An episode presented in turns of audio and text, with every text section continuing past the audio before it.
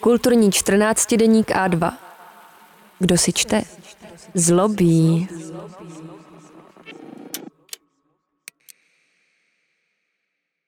Kámel Daud, postkolonialita mě dusí.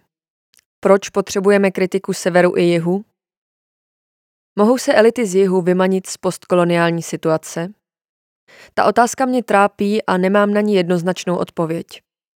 Kolonizace byla realitou, zraněním. Stala se jizvou, ale na těle, které je v přítomné chvíli necitlivé. Vybavuji si rozhovor, jenž se odehrál na frankfurtském knižním veletrhu. Martinický spisovatel Patrik Šamuazo v něm rozvinul destabilizující vizi budoucnosti světa. Rozhovořil se o povinnosti přijímat a sdílet. Pluriverzalita místo univerzality. Už roky mě tento kritický rituál západního myšlení dráždí. Odkrývám v něm i pokřivený pohled na sebe samého, i když to zůstává velkým úkolem pro paměť. Západ není v mých očích spravedlivý ani nespravedlivý. Najednou už nestačí diskurs požadující omluvu, lítost nebo radikální kritiku. Upřímně řečeno mi na tom příliš nesejde. Chci následující. Kritiku rozumu všech, jak těch z jihu, tak těch ze severu. Migrace, nesoudím důvody přijetí, ale odchodu, útěků a exilů. Nejde jen o to, proč jsem špatně přijat, ale také proč odcházím. Postkoloniální vědomí nakonec vedlo k tomu, že se kolonizovaní bezpečně uzavřeli a začali sami sebe nahlížet jako oběti. Ortodoxní přesvědčení, že za všechno může kolonizátor, na jihu vysvětlí všechno. A naše zodpovědnost? Ta záleží na stále ještě složité představě přítomného, bezprostředního. Jeden přítel to nazval v kontextu našich zemí nemožností vystoupit z historie. Toto uzavření lze nalézt i v politických kruzích teoretické levice, jež jsou v prostředí amerických univerzit vnímány téměř radikálně, v Evropě poněkud rozplizle, povýšeně a populisticky. Proto lze mluvit o západním rasismu, ale ne o masivních deportacích ze subsaharské Afriky do Alžírska nebo do dalších tzv. arabských zemí. Středozemní moře, z něhož se stala zeď, budeme vnímat jako ohrožení lidských práv, ale se zdí vstyčenou mezi Alžírskem a Marokem se spokojíme.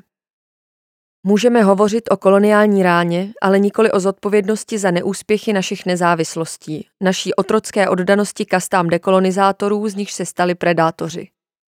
Budeme hovořit o povinnosti přijmout na západě migranta, ale nebudeme se stejným povykem soudit Saudskou Arábii nebo monarchie zemí Perského zálivu, které přijímají mnohem méně než mohou. Nemluvíme o lokálních horizontálních rasismech. Mezi sebou ve vztahu ke svým blízkým. Postkoloniální vědomí je hra rozbitého zrcadla, kde vidíme jen minulost, ale už ne své vlastní bezmocné odlesky. Je západ nevinný? Ba ne. Ale my taky ne. A jestliže to řeknete mezi svými nebo na veřejnosti, starost o narcistní obraz sebe samého jako oběti vyvolá prudkou reakci. Neodpustí vám to. Když mluvíte o vystoupení z historie, podsunou vám snahu očistit západ, sloužit mu. Radikalizované postkoloniální vědomí nepřipouští nuance myšlenkové autonomie. Je hrubě deterministické. Obviní vás ze všeho a zareagují nikoli pomocí argumentů, ale emocí. Odpovědi jsou téměř vždy násilné, urážející, povýšené. Mají formu soudu. Nemluví rozum, ale pocit, který chce hlasitěji křičet. Inkvizice.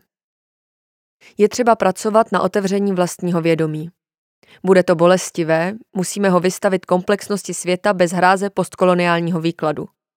Rozbije se tím takzvané přetírání sebe samého na bílo a užvaněné očišťování. Všechny to postaví ke zdi. Postkolonialita mě dráždí, unavuje, klamala mě o mě samotném. Bylo nezbytné se osvobodit od kolonizace a teď je potřeba se osvobodit od výsadních postkoloniálních výkladů. I když riskujete, že na konci každého manifestu urazí vás i další podepsané bratry ve zbrani. Všechno je patrné z této anekdoty.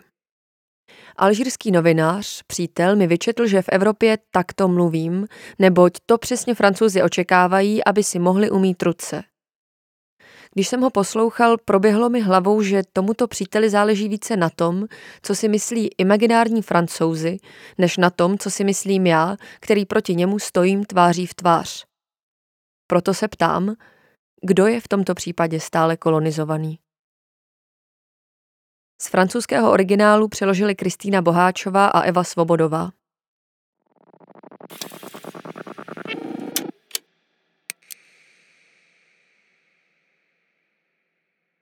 Líbí se vám audioverze našich textů? Nebojte se do A2 i začíst. Na webu a2.cz najdete seznam knihkupectví, trafik a dalších prodejních míst.